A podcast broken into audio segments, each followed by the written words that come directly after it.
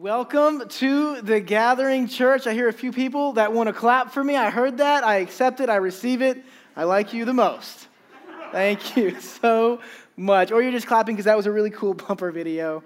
I'll, I'll, I'll choose the latter to believe. Yeah. My name is Robbie Denton. Uh, like Pastor John Mark said, I'm the executive pastor here at the Gathering Church. And I'm just real uh, honored to have the opportunity to speak and share with you this morning. I want to take a second to just welcome all of you joining us on the World Wide Web. We're just so glad you're with us at home while we're out here in this beautiful Asheville weather. Just thank you so much for spending your morning with us. I've got to tell you, I think that this is going to be a good, good series. I've had the opportunity with my job and the way it works, I meet with a lot of people and I, I just get to hang out with a lot of people throughout the week. And every meeting I've had the last three weeks, uh, that person has told me that they are excited about uh, my Big Fat Mouth series. And for a couple of different reasons. Some said they're just excited to see uh, two guys who have a big fat mouth try to talk to other people about having a big fat mouth. And so that's fun. And then I've met with a few people who've said, you know, Robbie, I know that I have a big fat mouth. I know that my mouth gets me into trouble. So I, therefore, am not excited about this series. And I'm just saying thank you for being here still. We're really glad. We're really excited. I think we're going to have some fun over the next couple of weeks, but I also think we're going to be awfully challenged. I think there's going to be some conviction. And honestly, uh, what, I, what I like to believe and choose to believe is that with conviction comes an opportunity for change. With conviction comes an opportunity for, for growth. And so I want to share a quick truth before I get started, something that is just universal, right? And, and, and here's one of the things about this, this series. And, and I know that I don't want to believe that everybody in here is a follower of Jesus. We understand that maybe you're here today and you're just checking this thing out. Well, uh, I believe that a lot of what we're talking about today is just a universal truth. And so uh, we really do mean you can belong before you believe here. Just take what we say today, apply it to your life the way you want right? And we're talking about some biblical principles, but just apply these principles and just see, see what happens in your heart and in your mind over the next couple of weeks and months as you begin to implement them. But, but I believe that our mouths carry a ton of potential. Our words carry so much weight, they have power. Our words have the power to give life. They also have the power to take life. I, I can't count the amount of people I've run into and talked to who tell me they feel burdened and they feel imprisoned by that which was spoken to them in their past by a parent who abused uh, the, the, the privilege it is to raise kids and spoke something over them negative that they still believe about themselves. Our words have the power to set people free, but they also have the power to bind people up. And this series is important because we have to get this right. We have to get this right. Jesus tells us this He says, Out of the overflow of our heart, the mouth speaks. So, what that means is that which is in us will come out by the way we communicate, by the way we speak, by the things we say. And we're going to kick off this series the right way, get right into it. Our topic this morning is, is complaining. Complaining.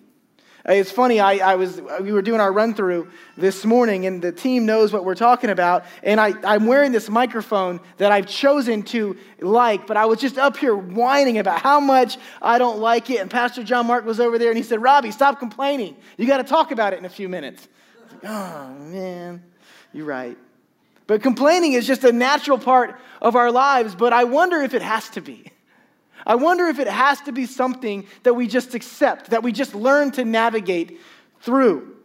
I was talking to my wife a couple weeks about my schedule, and I had been doing actually some traveling lately just for different reasons. And I was in Charleston Tuesday, and I was speaking somewhere, and that was, that was fun. And I'm going to Guatemala with the team on Tuesday, and I'm preaching today. And she was asking me about it, and well, she said, Well, you know, let me ask you about speaking at the gathering. What's that all about? And I told her, I said, I'm, I'm talking about complaining. And everything about her demeanor changed she, she, she looked at me uh, and, and, with a face that you don't have to use your mouth to communicate. Because uh, what she was saying to me with her face is, I want to ask you a question, and you better answer this question right. And what she said was, Robbie, do you plan on using me as an example? I said, Girl, do you think I'm crazy? You think I'm. Uh, listen, I know that I'm not the smartest man alive, and I'm not the dumbest man alive either. If you know Chelsea and I, we know that we love, we love to pick on each other. We love to have fun. And, and so her asking that question, I totally get it. Like, good thing that she asked that question. I had a few examples I had to get rid of today in this message. No, no, I'm kidding. I, I say all that to say, and I, I told the first services too Chelsea, this message is not for you. You're doing great. The rest of you, you need to work on this. The, re- the rest of us, we need to work on this, but Chelsea's doing just fine. So, I'm kidding. I'm not kidding. We'll talk later. she said. so, when I look at scripture and I try to navigate this idea of complaining, the most clear picture of complaining that I can see is, is found in the Old Testament with the nation of Israel. Israel has, at the time we're talking about this morning, has been in captivity as slaves in Egypt for hundreds of years. And at this point in their history, we can see in Scripture that the Israelites were not happy with God. They were outright angry and confused, and rightfully so. Here we have the chosen people of God, the people who've been set apart by God for uniqueness, for something special. Jesus was coming through this line, but yet they look at their nation and they think, well, why are we slaves if we're your chosen people? And so what did they do? They complained and they whined and they they griped. And you could argue that it was justified. I mean, I know for me, looking at this, I, would, I wouldn't want to be a slave, especially if I, I knew I was God's chosen people. I wouldn't want to be a slave to another person or another nation. But what I want to do this morning is I want to look at what God did. In his timing, God brought Israel out of Egypt. But it's not just about what God did, it's about how he did it. When God brought Israel out of Egypt, he did it in a way that only God could. He performed miracle after miracle, and the entire people of Israel got to watch as God just displayed his wonder. They got to see with their own eyes and experience with their own bodies the, the, the miracles that God was performing on their behalf. On one occasion, Moses was sent by God to ask Pharaoh to free the Israelites from Egypt, and Pharaoh was stubborn. He declined God's request, and God sent 10 plagues to go to let Pharaoh know hey, I mean, I mean business. I'm giving you an opportunity to see my power, to see my strength, and also to experience my grace. Let my people go. And Pharaoh rejects, and so God moves on to, to what's next. And, and so the people of Israel actually decide to, to, to leave Egypt and they head out. And they find themselves in yet another unlikely circumstance. They're trapped between the Egyptian army and the Red Sea, and they feel like all hope is lost. And God shows up again for them, and He parts the Red Sea. They walk through, and as the army's coming through, the Red Sea actually comes back together. The army is swept away. And that's all Israel is looking towards, is what we know from Scripture as the promised land. So Israel is heading into the promised land, the land of Canaan. And as they're tra- traveling to Canaan, they get hungry and they start to complain about not having food. And so, what does God do? Literally, bread comes from heaven. Bread falls from heaven so that they can have sustenance. And after seeing God do all of this, what did Israel do? When moving into their purpose and the place God had for them got difficult, they went back to doing what brought them comfort. Isn't that weird sometimes that when we're uncomfortable for, for just a fleeting moment of comfort, what do we do? We complain about it because it feels good to voice our disdain. It feels good to voice our frustrations for a moment. So that's what Israel did. They started complaining. They whined and, and they griped. And, and I was reading through the story of Exodus this week, and it, it reminded me of my seven year old. I have a seven year old who's just a unique kid. His name is Makai, and man, he lives in his own world, and I'm just a kind of a small piece of it. And when I when Makai's focused, and he loves to do Legos, he, lo- he loves to, to color, he loves to draw, he's got a journal that he writes in, and We'll be hanging out all day, kind of a chill day at the house. And, you know, he doesn't want to wear clothes. Who wants to wear clothes? He's got these awesome pair of whitey tighties, and he's just rocking and rolling in these whitey tighties. And, and it's like 2.30 in the afternoon, and I'm like, hey, Makai, you want to maybe put some, put some clothes on? And he'll look at me, and, and, and the look he gives me is terrifying. And he'll ask me a question, and it's really in quite an accusatory way. He'll look at me and he'll say, Dad, do you not want me to have any fun? You, Dad, do you want to ruin my day? You, you, just, you just want me to be bored? Is that what you want to do? I'll just say, Makai, man, look, I want you to have fun. I just want you to have some pants on. You know, like, what's the problem here? Like, I'm normal. You're not. Like, let's, let, us let us get started with our day, buddy. I can't help but think about moments in my life where, where things are going well, but, they, but, but I'm, I'm kind of cut off from what I think is the kind of the direction I'm going. And man, complaining comes so easily to us, doesn't it? Listen to what Israel says to Moses in Exodus chapter 14, verse 11. And keep in mind, this is after seeing God free them from Egypt the way he did. In Exodus chapter 14, it says, Was it because there were no graves in Egypt that you brought us to the desert to die? What have you done to us by bringing us out of Egypt? We were so happy when we were slaves. It's easy how we forget misery, right? It's easy how we forget how things were. They say, We were happy when we were slaves. But now you've brought us out, out there. Didn't we say to you in Egypt, Leave us alone, let us serve the Egyptians? It would have been better for us to serve the Egyptians and then die in the desert. How many of us sound like Israel? And, and before you answer, think.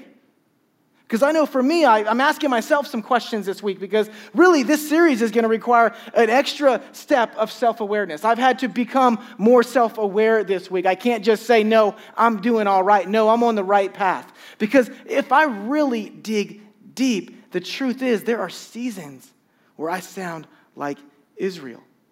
What would happen if you dug a little deeper? Become a little bit more self aware. We're all going to have to do that several times in this series.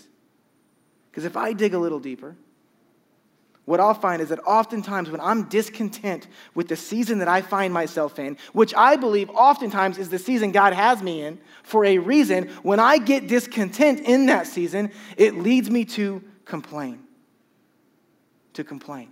And so I want to pose a question because I want to make sure that we're all listening to today's message through the lens of our own complaining.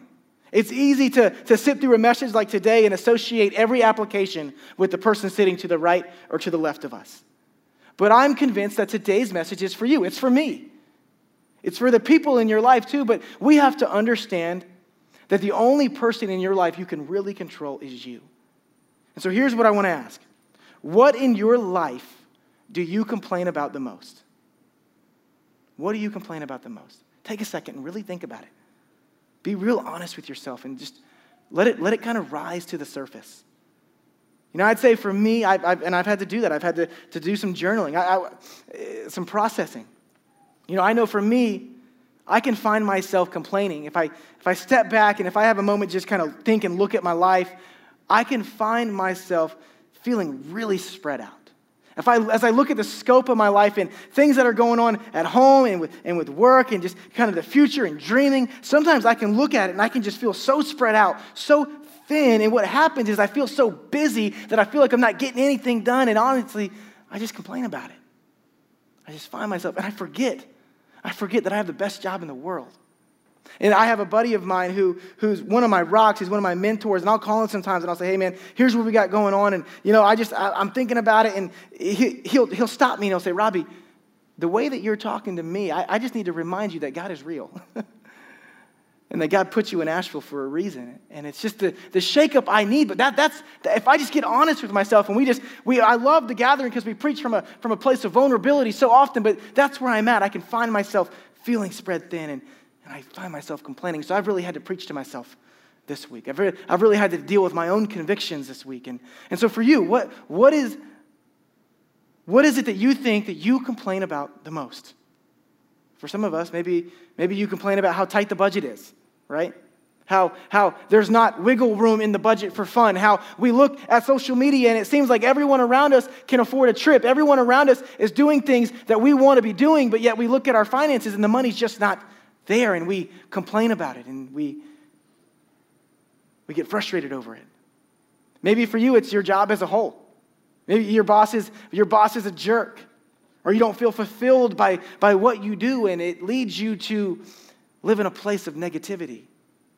It could be that you complain about not being in a relationship or wondering if you ever will be in a relationship. And when someone else finds that happiness or, or that thing which they look for, our complaining really ramps up. It could be smaller things. The weather is bad. The, the Wi Fi is slow. There's no good shows on Netflix. Maybe you just have a kind of a negative vibe, right? Like just, just whether it's big or small, you have the unique gift to complain about something. It's a kind of a spirit of complaining that you've just developed. I want to talk about that in a little bit. And so before I do that, I want to just go ahead and throw it out there this morning and, and just hope that you'll understand this that the problem is not the weather. The problem is not traffic. And, and I would go as far as to say the problem is not the season of life which we sometimes find ourselves in. The problem is that we've taken our eyes off the goodness of God and we've placed them dead center on ourselves.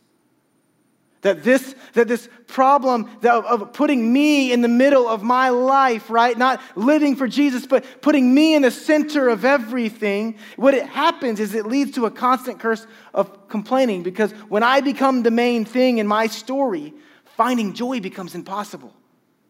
And here's the danger with this. Here's the danger. Hear me now. Complaining leads to action. Complaining leads to action. What unwise or even dangerous actions are you setting yourself up to take by the way you complain? What future decisions are you, you don't even know that you're going to make them, but you're on the trajectory to make these unwise and dangerous decisions because of the way that you complain to yourself and to the people around you? Let me, let me just kind of paint a picture. Is, is your feelings towards work causing you to become less of an employee? Right? I'm not going to give it my all because I don't feel like I'm compensated well. I don't feel like this is, this is my purpose, so I'm going to become less of an employee. Is your relational discontentment leading you to lower the standards that you have for yourself and the person you eventually see yourself with? Complaining leads to action. Is your frustration with your spouse leading you to someone at work who just gets you? Someone at work who just understands, who sits at the table and gives you a voice? Our words turn into actions. Our complaining oftentimes turn into actions. Our words are so powerful. And so, what I want to do this morning is I want to look at something the Apostle Paul writes. Now, if there's anyone who's earned the right to complain, if there's anyone who's earned the right to be frustrated and to voice that frustration to God and to the people around them, it's Paul. Paul was on a mission to bring the church and the gospel to the ends of the earth. In fact, he wanted to bring the gospel to Rome because he knew that from Rome, from the most influential city in the world, where, where trade was coming in and trade was coming out, he knew if he could get to Rome and he could bring Jesus to Rome, from there, the gospel could spread to the ends of the earth. So he wanted to preach the gospel in Rome. And instead of making it to Rome as a preacher, he made it to Rome as a prisoner. He was imprisoned for two years. He was taken to Rome. And, and to his knowledge, Paul is in prison in Rome awaiting his execution. Now, if I had been Paul, and I'll just speak for myself, I won't speak for you, I don't know that I would have handled it very well. I'm not a tough guy. I like food. I like my luxuries. I like my sweatpants. I don't like being stuck in one place. I don't like being in prison. I don't like being told what to do. I don't know that I would have viewed my life the way that Paul did. I would have been so upset with God. God, all I wanted to do was serve you. You, you called me into ministry, but here I am in prison. Look what you've done. And I would have found it very difficult to pull myself out of a complaining mindset. And instead of complaining and instead of whining and, and, and, and telling God how he got it wrong, Paul spends some time writing a letter to the Christians in Philippi. Pa- Paul's dealing with some really unpleasant circumstances, but he's thinking about others. And I want to show you what he writes. In Philippians chapter 2, he says this He says to, to the Christians in Philippi, Do everything without grumbling or arguing, so that you may become blameless and pure, children of God without fault in a warped and crooked generation. This is, this is interesting, right? Because if you read it for what it is, it's like, okay, don't, don't whine, don't complain. But if you read it with the context of where Paul's at while he's writing it, you think, wow, this guy's sitting in prison. And while he's in prison, he's telling me not to complain. He says, do everything without grumbling or arguing. Whatever you do, wherever you are, do all of it without complaining. Why, why does Paul set the standard so high? Why, why, why, why does Paul encourage us to do less complaining and really no complaining, no grumbling? And some of the reasons Paul encourages us to do this are spiritual, and some are just very, very practical. I read a book this week, actually, uh, by Dr. Dr. Travis Bradberry called Emotional Intelligence 2.0. It's a great book. I would encourage you to read it if you listen to books like I do and then tell people you read books. It's four hours on audiobook. Read it. Tell, you don't have to tell people that you, re- you listen to it, just whatever. They judge you when you tell them that, but you know what? I read more books than them. Dr. Bradberry has, has done a lot of research on the idea of complaining and what it does to us. And what he says is that repeated complaining hardwires our brain to do what? More complaining. In other words, the more negative you are, the more likely you are to be triggered to stay negative. He goes on to talk about this idea of confirmation bias. In other words, you expect something bad to happen, therefore, you get what you expect. You know, we can get to a, a place where it becomes easier to be negative than it is to be positive. A couple of weeks ago, we were, I was hanging out outside with our greeters, and people were kind of rolling into service, and a group of people came, and there was one individual who just looked like he had not had a good morning. And you know what? This is a place where you can come and not have had a good morning. But he runs into one of our greeters, Penny, and she just looks at the whole family and says, Hey, we're so glad you're at the gathering today. It's a good morning.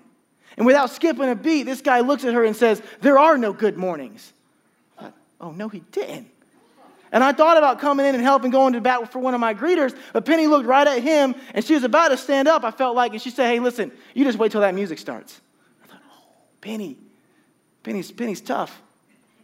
But here's, here's my point I got a feeling he didn't have a great morning at the gathering church. We can get to a place where we wake up, we look at our schedule, we look at our to do list, and there's no positive outcome available to us because we've gotten ourselves into a place where we live negatively where complaining becomes a natural part of our story.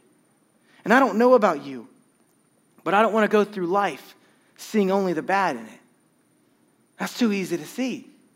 There's too much available to us to look at and be worried about and frustrated about. We just have to turn on our, our TVs to see that. I want to train my mind to find that which is good. Because when difficulty strikes, strikes I know for me, I want to find hope rather than hopelessness. And you know what else? When difficulty strikes me, I want to be surrounded by people who can lead me to hope rather than hopelessness. We got to get this right. We've got to get this right. But how do we get it right? I want to look at two big ideas this morning that I think we can learn from the life of Paul. The first is this if you can change your circumstances, do something about it. If you can change your circumstances, in other words, we don't have to go through life just accepting things as they are. And so make sure you hear what I'm saying and what I'm not saying. What I'm not saying is that the job you hate should become the job you love. That's, that's not really what I'm communicating this morning. We need to shift our thinking from I don't find joy in my job, therefore I am miserable, to I don't, I don't find joy in my job, so God has something else for me. Maybe, maybe there's something different. Maybe there's something better. We've got to switch our mindset, and this is crucial. We've got to get it right. I'm not happy in my marriage, is there a way out? Two, I'm not happy in my marriage. God, what's going on? Is it, it, do I need to dig? Do I need to look at some character defects? God, I'm not happy, but God, is there something I can do about it? We've got to change the way we think about this. Do something about it if you can. The second thing is this if you can't change your circumstances, then change your perspective. If you can do something, by all means, do something. But if you can't, then the only healthy option that you have is to change your perspective. Change the way you talk about it. Change the way you think about it. Change the way that you talk to yourself about it. And listen to what Paul writes to the church in Philippi while he's imprisoned in Rome. Remember, his dream is to, to make it to Rome as a preacher, but he made it as a prisoner. He's not preaching the gospel in Rome, he's a prisoner in Rome. Listen to Philippians chapter 2. He says, But even if, even if I am being poured out like a drink offering on the sacrifice and service coming from your faith, I am glad and rejoice with all of you. So you too should be glad and rejoice with me. What is Paul talking about when, he's, when he says drink offering? The, the, the Philippians who he was writing to, they knew exactly what he meant. What would happen is priests, what they would do is they would sacrifice an animal, a lamb or, or some kind of animal, and they would put it on a, on a burning altar for it to burn. And the sacrifice would come. They would take a liquid, the, the most expensive they could find. Often it was honey or some form of wine, and they would pour that liquid as a drink offering onto the sacrifice. And what happens when you pour liquid onto something hot?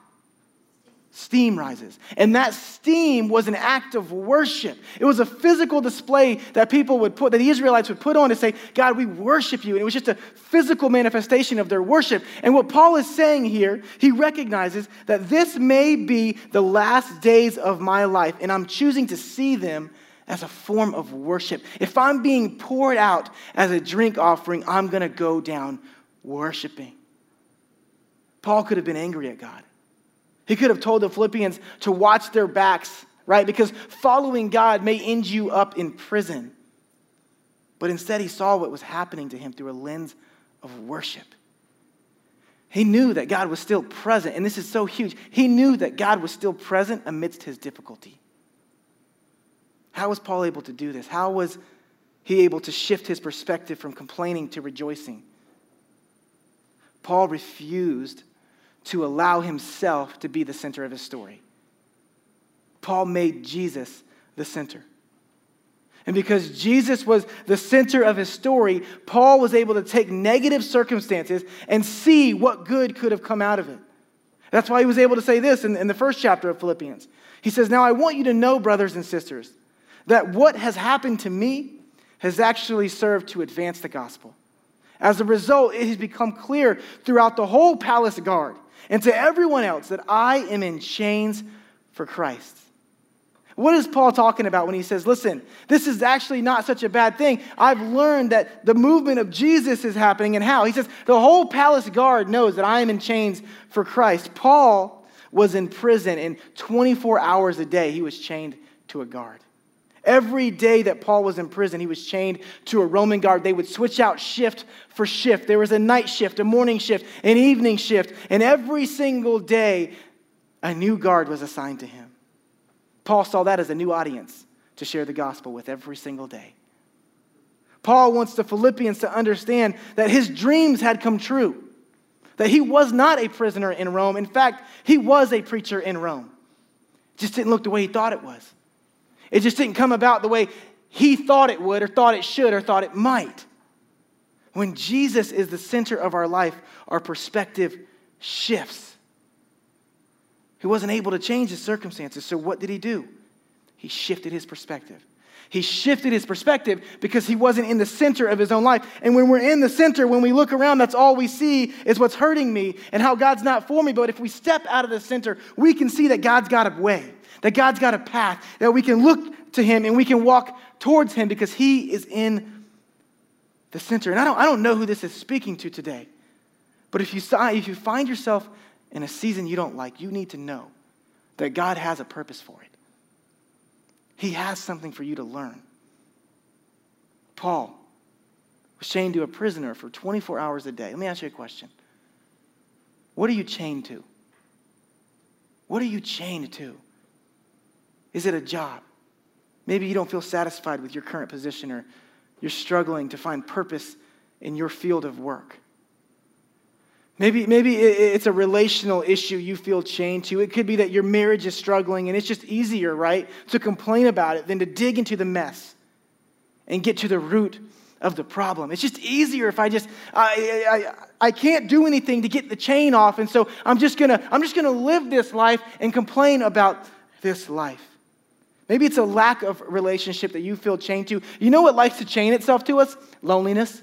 The enemy loves to make us feel like we're the only ones going through life the way we have to go through, and people don't understand. They don't get it, and we get chained to loneliness.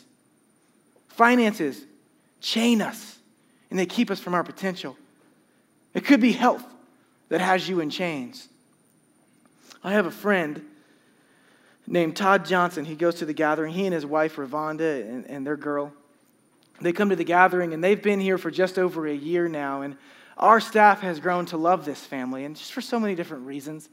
They've joined the dream team. Todd serves with greeters uh, at 9 o'clock, and serves so very well right outside of those doors. His wife, Ravonda, serves faithlessly and in G Kids, and she helps with our curriculum. And they've joined life groups. And man, we just admire this family. Todd got a shout out a few weeks ago by Pastor John Mark, you may remember. And, and I just, I'm just convinced he couldn't have enough shout outs. I've been getting to know Todd over the last year, and, and I've, I've heard his story. He gave me permission to share a little bit of it with you. In 2013, Todd was uh, not feeling well. His health was down, and he began to stumble. He didn't know why he was having trouble walking, and he couldn't stay up on his feet. And so went to the doctor. The doctor said, You got an inner ear infection. Todd said, That's great, man. That's good news, actually, because I was falling over.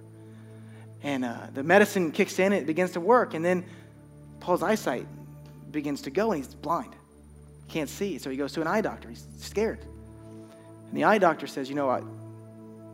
I don't, I don't know what's going on here. It's not, it's not that your eyes are, we need to do some testing. So the doctors begin to dig in and they begin to try, to discover what's going on with Todd. And uh, they did some more digging. They ran an MRI and they would eventually diagnose Todd with MS. And if you know Todd, nothing about his personality or demeanor would suggest that he has a chronic illness. He just doesn't. You know? He, he, Todd, you see him, he's got a cane but he looks good with a cane. And you, you, you, just meet the guy and you're like, this guy, man, he's like, Todd is the kind of guy that when you meet him, you remember the time, the, the time you met Todd.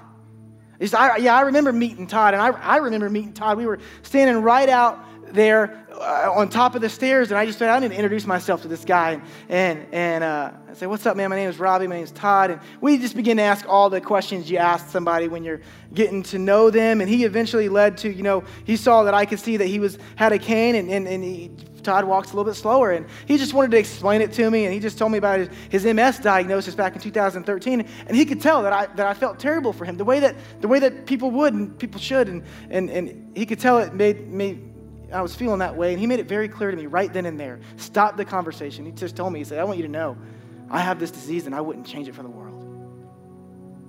And I'm sitting back and I'm thinking, Are you, what, why are you, you wouldn't? And he said, Rob, you need to understand something. I didn't know Jesus before this disease. He said, This disease put me in a place where I needed something stronger than myself. He said, So, Robbie, you just, you just need to understand that this, is, this disease is the best thing that's ever happened to me, and I don't let it affect my attitude. I don't like it. I, I don't like, I don't like, you know, falling every now and then. I don't, I, don't, I don't like this, but I've learned to see that Jesus can use this. I'm just thinking, oh my gosh. And Todd, Todd lives by a motto, and Todd, Todd, Todd's from Asheville. He's from, from outside of Asheville, and he just, he'll tell you, he says, it's going to be all right. all right, Todd, he's going to be all right. That's the way Todd talks, and, and he believes it. You know, he, he, he, he'll tell you, hey, I may wake up tomorrow and not be able to walk. I'm not going to be excited about it, but it's going to be all right. I just think, oh my goodness, man. The, let me just say this Todd is not the center of his own story, Jesus is. And for the record, and I think this needs to be said out loud, the same is true for Ravonda. Ravonda, who's dealing with this as well. I have so much respect for Ravonda because she has a heart of joy when she could choose frustration. She could choose anger. She could allow hardship to overcome the goodness of God. But what I love and respect about Todd and Ravonda and their family is that they've not allowed their situation to change their perspective. Their circumstances have never removed the goodness of God. In fact, it's highlighted the goodness of God. Listen, if there's something that you can do to change your circumstances, then, then change them. But listen to me.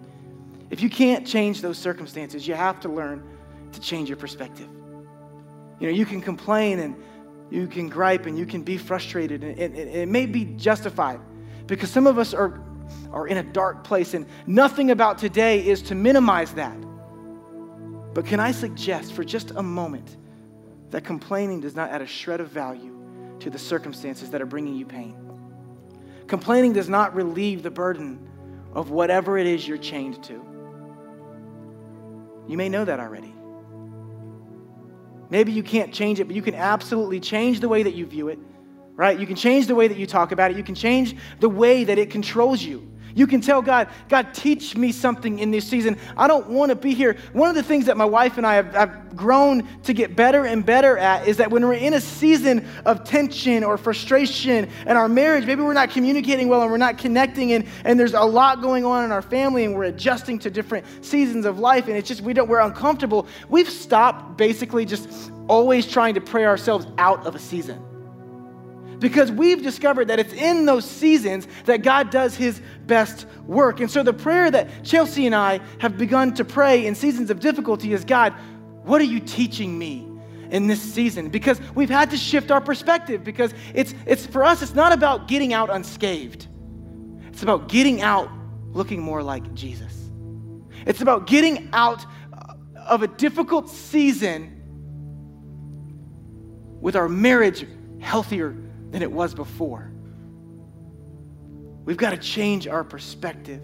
We've got to start, stop looking to get out unscathed and, and, and set our minds to the goal of looking more like Jesus. I love how Paul tells the Philippians, he says, even if, even if I am being poured out like a wine offering, even if this is my last moment and I'm, my, my days are dwindling away, even if I am glad and I'm so rejoice with me because people all around are hearing the gospel of Jesus Christ. Let me ask you a question as we close. What is your even if? Even if I'm not happy, God is still good. You know, even if I'm not where I want to be in life, God still has a plan for me. Even if my marriage is struggling, God has a plan to restore it. Even if I'm bound up in sin, hear me, even if I'm bound up in sin, God still loves me. What is your even if? When you live with an even if mindset, you can be a light in your darkest days. Would you pray with me? God, this morning I pray that over this congregation. I pray that over myself. God, I pray that, that I can begin to view my life, the moments of discomfort, God, through the lens that you're working out something, that you're preparing me for something, that you've got a plan for me, that there is goodness involved in my pain. God, that there is a way out, but it's not just to pray out, it's to pray through it. God, it's to lean into you, to allow you to be the center of my life. God, I pray that we would allow you your rightful place in our lives. Jesus, I pray as we go throughout this series that you'll open our eyes to, to the things that we can begin to work on and investigate about ourselves and learn to look more like you in these areas. God, that we would use our words to speak life into ourselves, to speak life into others, God, to, to use our words to bring life and not strip it away. We pray these things in the name of Jesus.